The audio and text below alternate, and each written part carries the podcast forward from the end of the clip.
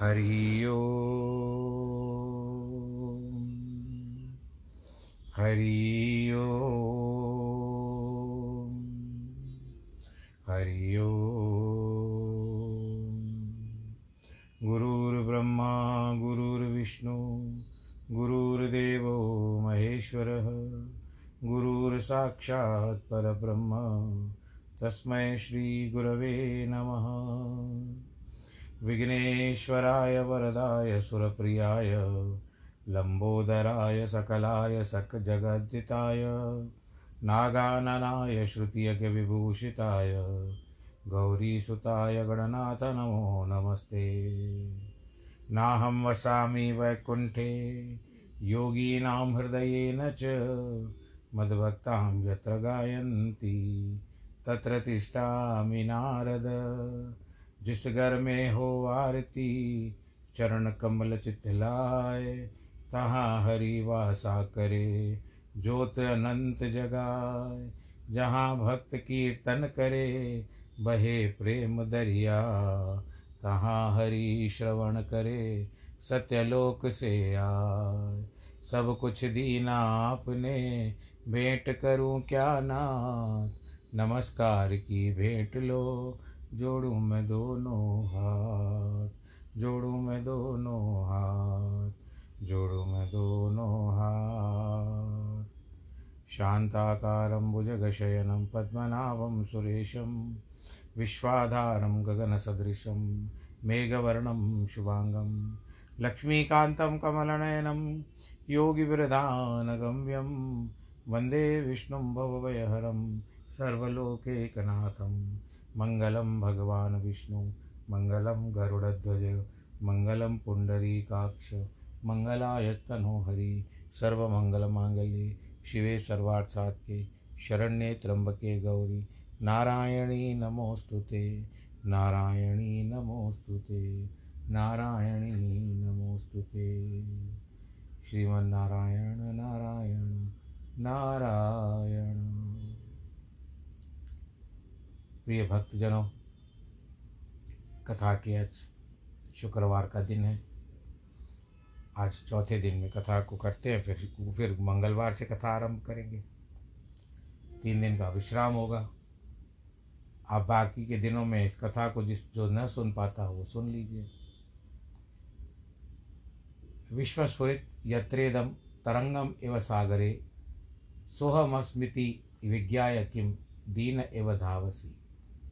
जहाँ यह विश्व आत्मा में समुद्र के तरंग के समान स्फुरित होता है, वही मैं हूँ। ऐसा जानकर क्यों दीन होता है? अष्टावक्र कहते हैं, जो स्वयं आनंदित नहीं है, वह दूसरों को, दूसरों में आनंद ढूंढता ढूंढता फिरता है। जो स्वयं सुखी नहीं है, वही विषयों में सुख खोजता है। जो स्वयं तृप्त नहीं है, वही दीनहीन भिखारी की तरह दूसरों से तृप्ति प्राप्त करना चाहता है। किंतु दूसरे कभी सुख आनंद नहीं दे सकते। विषय से क्षणिक सुख मिल सकता है, किंतु शाश्वत आनंद नहीं मिल सकता। इन क्षणिक सुखों की प्राप्ति के लिए मनुष्य क्या करता है?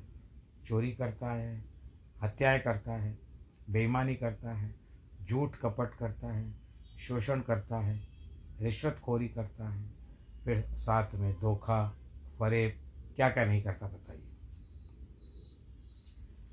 हज़ारों को कष्ट पहुंचाता है। कभी कभी तो किसी का गला भी घोंट देता है भाई।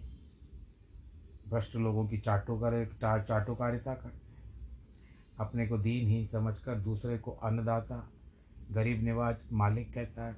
ये सब किस लिए? इसलिए कि ये सब समझता है कि ये मुझे सुख देंगे। इसका कारण यह है कि उसके पास अतुल संपत्ति, परमानंद का जो खजाना है, उसका उसे ज्ञान नहीं है। इसीलिए वह दीनहीन होकर सदा दूसरों से याचना करता रहता है।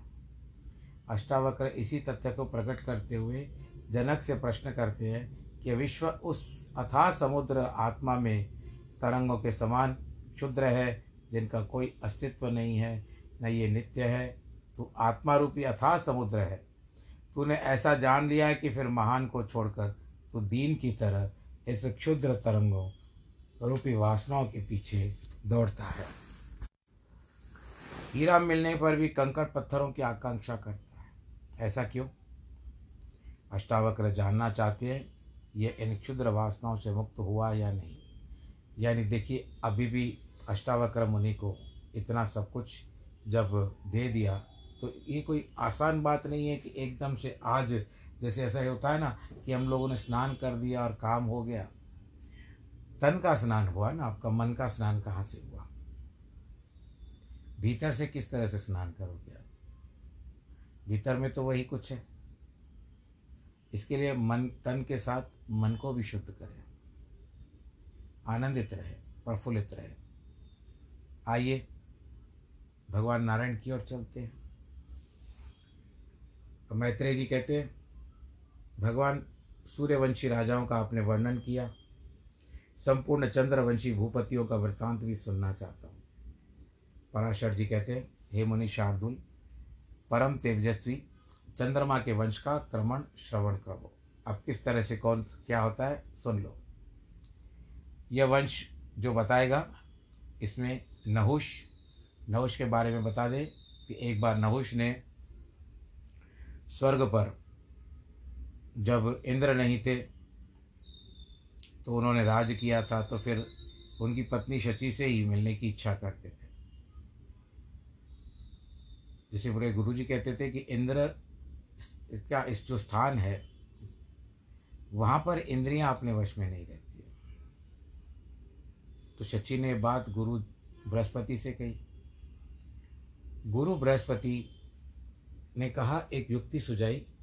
कहते हैं कि सात सप्त ऋषि अगर उसकी पालकी ढोकर के आते हैं, नौश उस पालकी में चढ़ कर के आता है, तब आप उसका यह क्या कहते हैं कि मुझे अभी शब्द याद नहीं आ रहा है तुरंत से। हाँ प्रस्ताव, स्वीकार करना। इंद्राणी ने यही बात पहुंचाई नहुष तक। इंद्र ब्रह्मत्या के कारण वहाँ नहीं थे। तो साप्त ऋषियों को मनाया नौश ने कि मेरी पालकी को ढो करके तुमको लेकर चलना है। तो बैठे पालकी में उतावले हो रहे थे। ऋषि मुनि बेचारे कभी ये उठाते नहीं हैं। तब क्या किया वो? जल्दबाजी करने लगा। जल्दी चलो जल्दी चलो जल्दी चलो। अगस्त मुनि भी बेचारे पालकी ढो रहे थे। तब क्या हुआ? उनको लात मारी। नहुष ने। विनाशकाले विपरीत बुद्धि आप समझते हो ना? जल्दी चलो जल्दी चलो। टेढ़ा क्यों चलते हो, ये करते हो, वो करते हो, ऐसा करते हुए तो अगस्त मुनि को क्रोध आ गया। उन्होंने पालकी उतारी। कहते, टेढ़ी चाल तो सर्प की होती है। तो हमको सर्प की चाल चलने के लिए कहता है। हम तुझे श्राप देते हैं कि तू सर्प हो जा। तो नवश की गति वो हुई थी। अब ययाति, इसका भी चरित्र आएगा। कार्तवीर्य और अर्जुन आदि अनेकों अति बल पराक्रमशील, कांतिमान, क्रियवान और सद्गुण संपन्न राजाओं से अलंकृत हुआ है। अब सुनो। पहले पहले क्या होता है कि संपूर्ण रचयिता भगवान नारायण के नाभि कमल से उत्पन्न भगवान ब्रह्मा जी के एक पुत्र थे जिनका नाम था अत्रि। अत्रि का, अत्रि जो थे, उनकी पत्नी थी अनुसुया अत्रि की तीन संतान हुई भगवान के अंश से। अत्रि एक बार तपस्या करने गए संतान की प्राप्ति के लिए। ऐसे कहा जाता है कि शास्त्रों में क्योंकि कहा जाता है, हरि अनंत, हरि कथा अनंता। कह ही सुन ही वो विद सब संता। तो अत्रि मुनि जब तपस्या कर रहे थे, वो जगदीश के रूप में कर रहे थे। जगदीश को प्राप्त करने के लिए करते थे। या तो कर्ता के रूप में प्राप्त करना चाहते थे। ये दूसरा पहलू है। उनको आवाज़ आई अत्रि मुनि को कि हम तेरे सामने उपस्थित है अपने नेत्र खोल। तब अत्रि ने आ नेत्र खोले तो देखते हैं ब्रह्मा, विष्णु और शिव तीनों ठहरे हुए सामने। तो अत्री ने कहा कि मैंने तो एक को मान मंगाया था, एक के लिए प्रार्थना की थी, आप तीनों, ये तो मेरे सौभाग्य की बात है, पर मुझे एक की आवश्यकता थी। कहते, किसकी आवश्यकता थी? कहते, जगदीश की। तो कहते हैं कि हम तीनों जगदीश हैं। आप लोगों ने वो आरती सुनी होगी। सामान्य आरती है। हम सब घर में गाते हैं, ओम जय जगदीश हरे, स्वामी जय जगदीश हरे। तो ये आरती आप लोगों ने सुनी होगी। इस आरती के रचयिता को भी मैं आपको बता दूँ कि इस आरती के रचयिता कौन है। इस आरती के रचयिता थे श्रद्धाराम फिलोरी। बहुत पुरानी है, वो दो तीन सदी पहले की बात है ये। उन्होंने हरियाणा में निर्माण किया था। श्रद्धा राम फिलोरी अपना नाम याद रखीजिएगा और इसके रचयिता का नाम अपने बच्चों को ज़रूर बताइएगा। हो सकता है कभी किसी टेस्ट में पूछा जाए, जनरल नॉलेज में पूछा जाए तो उसका नाम था श्रद्धा राम फिलोरी, जिन्होंने इस आरती का निर्माण किया था। भगवान जी की आरती गाई थी, ओम जय जगदीश हरे तो जगदीश कहते हैं, वो हम तीनों ही जगदीश हैं। कहते मुझे तो संतान के रूप में चाहिए। मैं संतान की प्रार्थना प्राप्ति के लिए, मैं आप की, आप लोगों की तपस्या कर रहा था, लेकिन मुझे पता नहीं अब कैसे होगा। कहते तुम्हारी इस प्रेम भरी वाणी से, तुम्हारी तपस्या से हम प्रसन्न हुए हैं। हम तीनों ही अपना अपना स्वरूप, हमारे हमारे अंश से तुम्हारे घर में संतान के रूप में आएँगे। तो वो संतान के रूप में किस तरह से आए? ब्रह्मा जी का जो अंश था, वो है चंद्रमा और विष्णु जी के अंश से दत्तात्रेय, शंकर भगवान जी के अंश से दुर्वासा। दुर्वासा डर डरा जाता है, डर डर लगता है दुर्वासा से। कहीं श्राप न दे दे। तो दुर्वासा मुनि बड़े क्रोध, गुस्से वाले। अत्रि के घर में अनुसुया के घर में उत्पन्न हुए तीनों बालक। और अत्रि के पुत्र जो थे, चंद्रमा, ब्रह्मा जी के जो द्वार अंश से हुए हैं। अब इनका दायित्व क्या है? औषधि द्विजन और नक्षत्र, आदित्य, आदि पर इनका राज है। जो आप लोग औषधियों का सम औषधियाँ लेकर आते हो ना, वो सारी औषधियों का, उनके ऊपर इनका राज है। ब्राह्मणों के ऊपर इनका राज है। नक्षत्रगण पर इनका राज है। चंद्रमा ने राजसूय यज्ञ का अनुष्ठान किया। पहले समय में बहुत सारे यज्ञ होते थे। जब यज्ञ का अनुष्ठान किया अपने प्रभाव और अति उत्कृष्ट आदित्य पत्य से अधिकारी होने से चंद्रमा पर राजमत सवार हुआ। अपने आप को थोड़ी वस्तु समझने लगा। वैसे भी चंचल होता है ना चंद्रमा।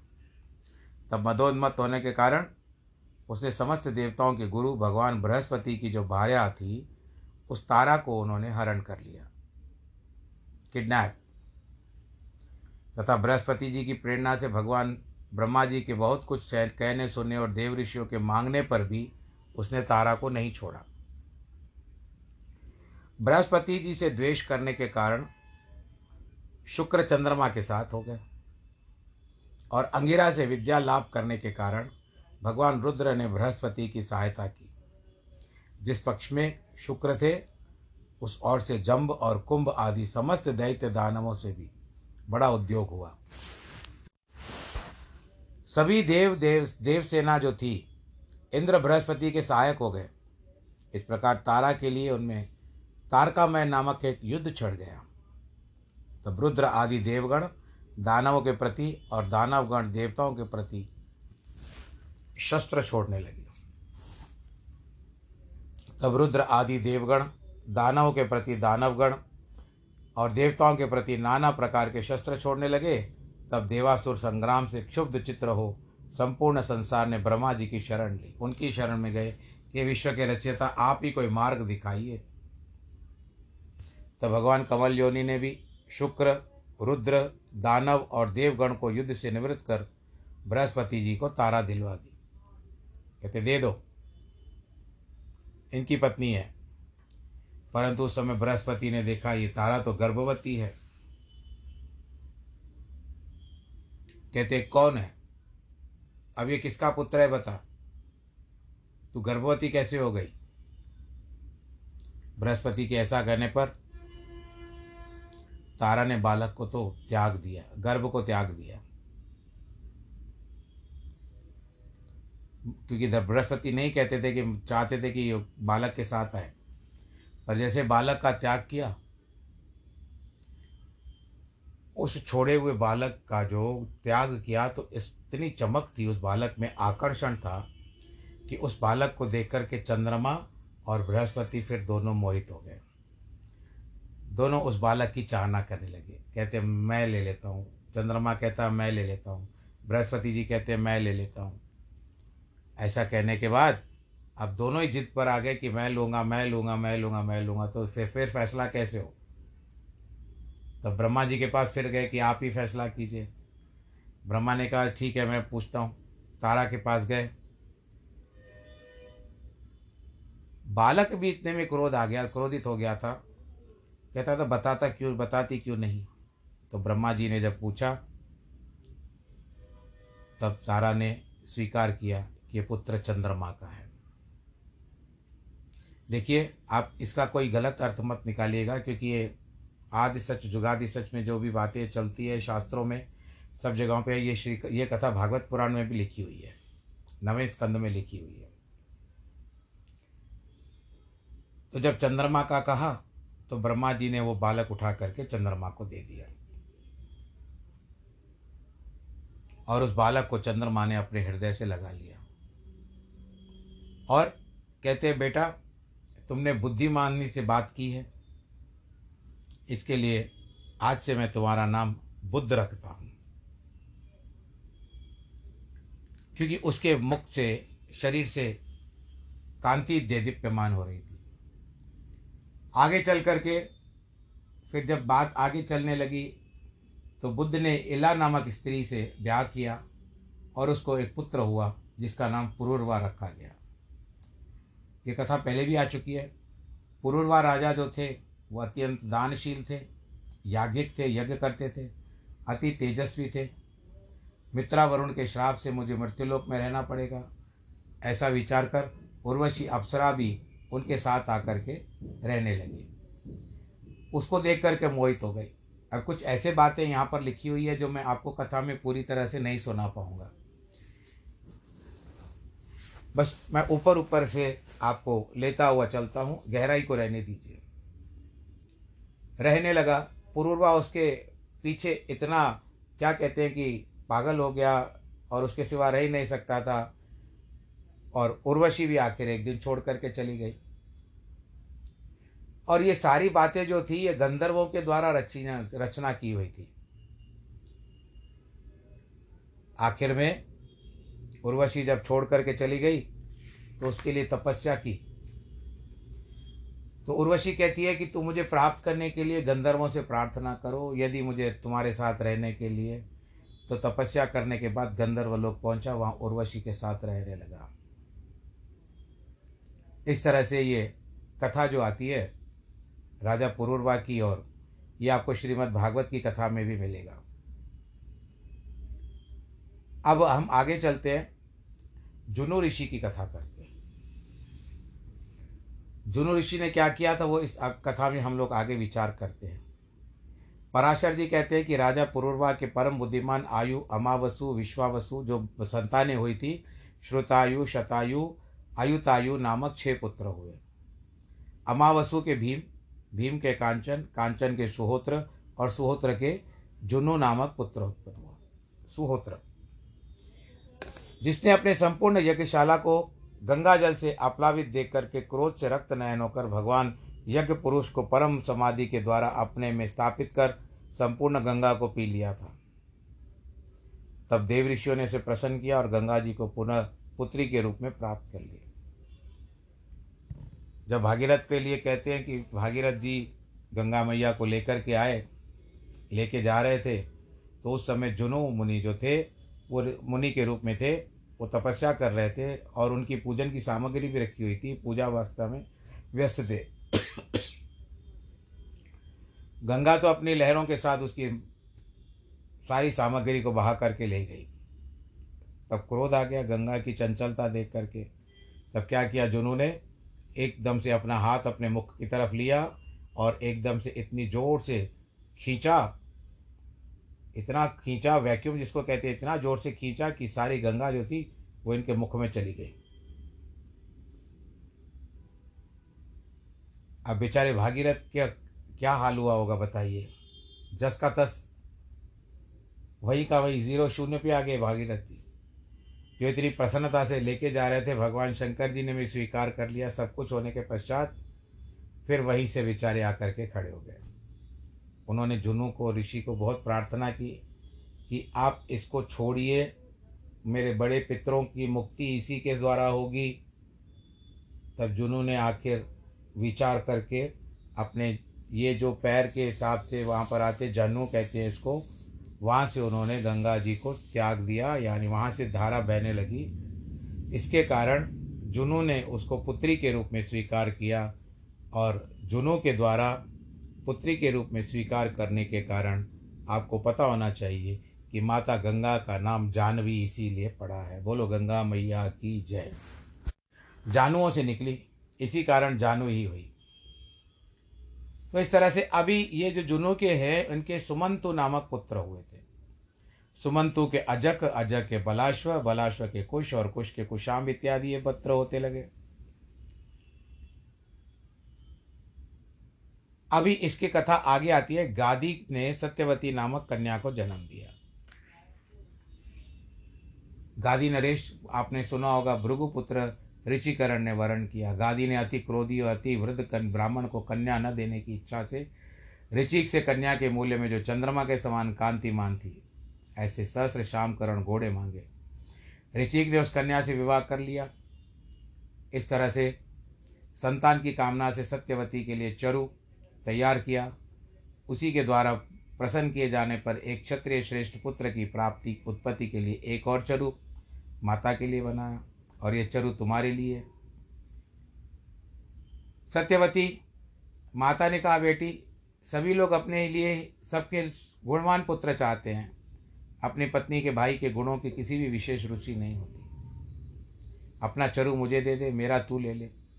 माँ और बेटी की बात है। क्योंकि मेरे पुत्र को संपूर्ण भूमंडल पालन करना होगा और ब्राह्मण कुमार को तो बल, वीर्य, संपत्ति आदि से लेना ही क्या है? माता की बातों में आ गई। और दे दिया। वन से लौटने पर ऋषि ने सत्यवती को देख करके कहा, अरे पापरी, तूने ऐसा क्या आकार कर दिया कि तेरा शरीर ऐसा भयानक प्रतीत होता है? अवश्य ही तूने अपनी माता के लिए तैयार किए गए चरु का उपयोग किया है। सो ठीक नहीं है। मैंने उसे संपूर्ण ऐश्वर्य पराक्रम शूलता और बल की संपत्ति का आरोपण लिया था। तेरे में शांत, ज्ञान, तितिक्षा आदि संपूर्ण ब्राह्मणोचित गुणों का समावेश किया गया था। उनका विपरीत उपयोग करने से तेरे अति भयानक अस्त्र शस्त्रधारी पालन कर्म करने तत्पर क्षत्रिय के समान आचरण वाला पुत्र होगा और उनके शांत प्रिय ब्राह्मण चार युक्त पुत्र होगा। इतना सुनते ही सत्यवती ने उनके चरण पकड़ लिए, प्रणाम करके कहती है, भगवान, अज्ञान से ही मैंने ऐसा किया है। अतः प्रसन्न हो जाइए।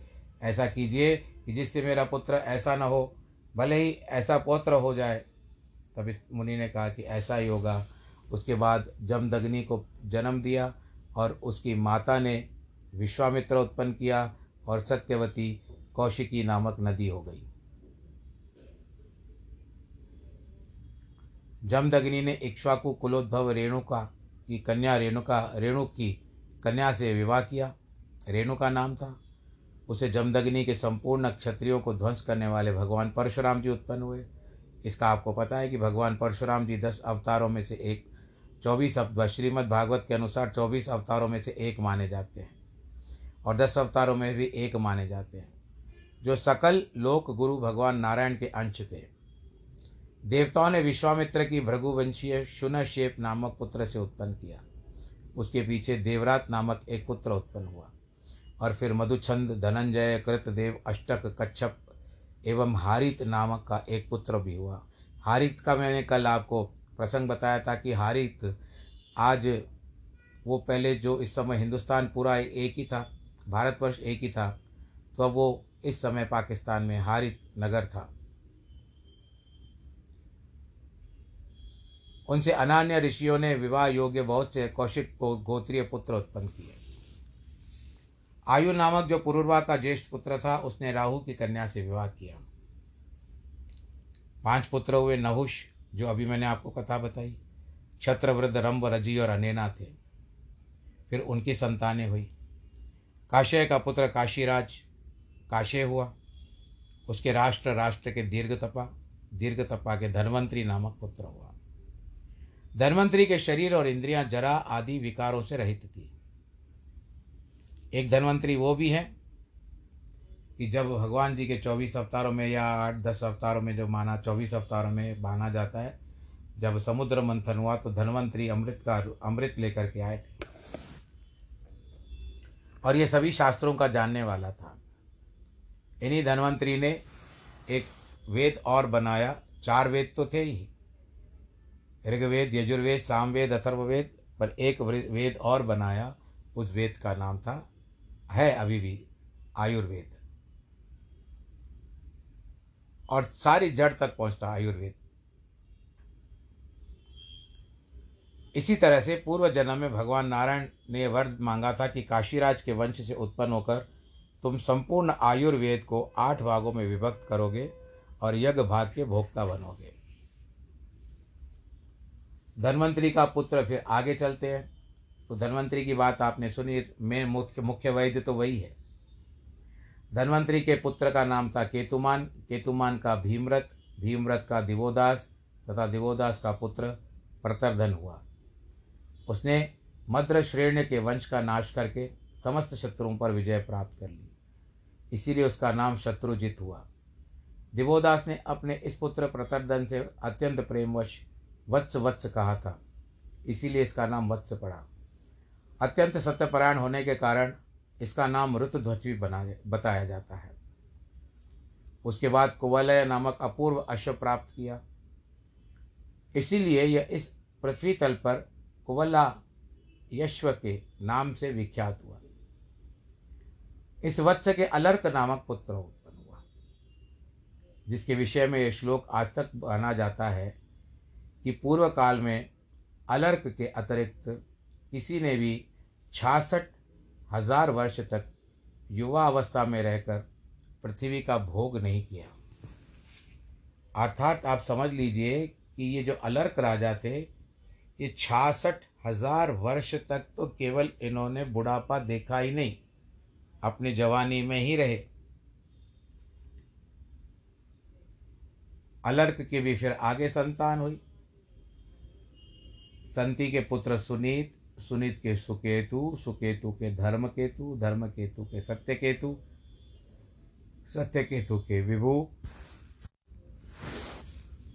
विभु के सुविभु सुविभु के सुकुमार सुकुमार के दृष्ट केतु दृष्ट केतु के वीतिहोत्र।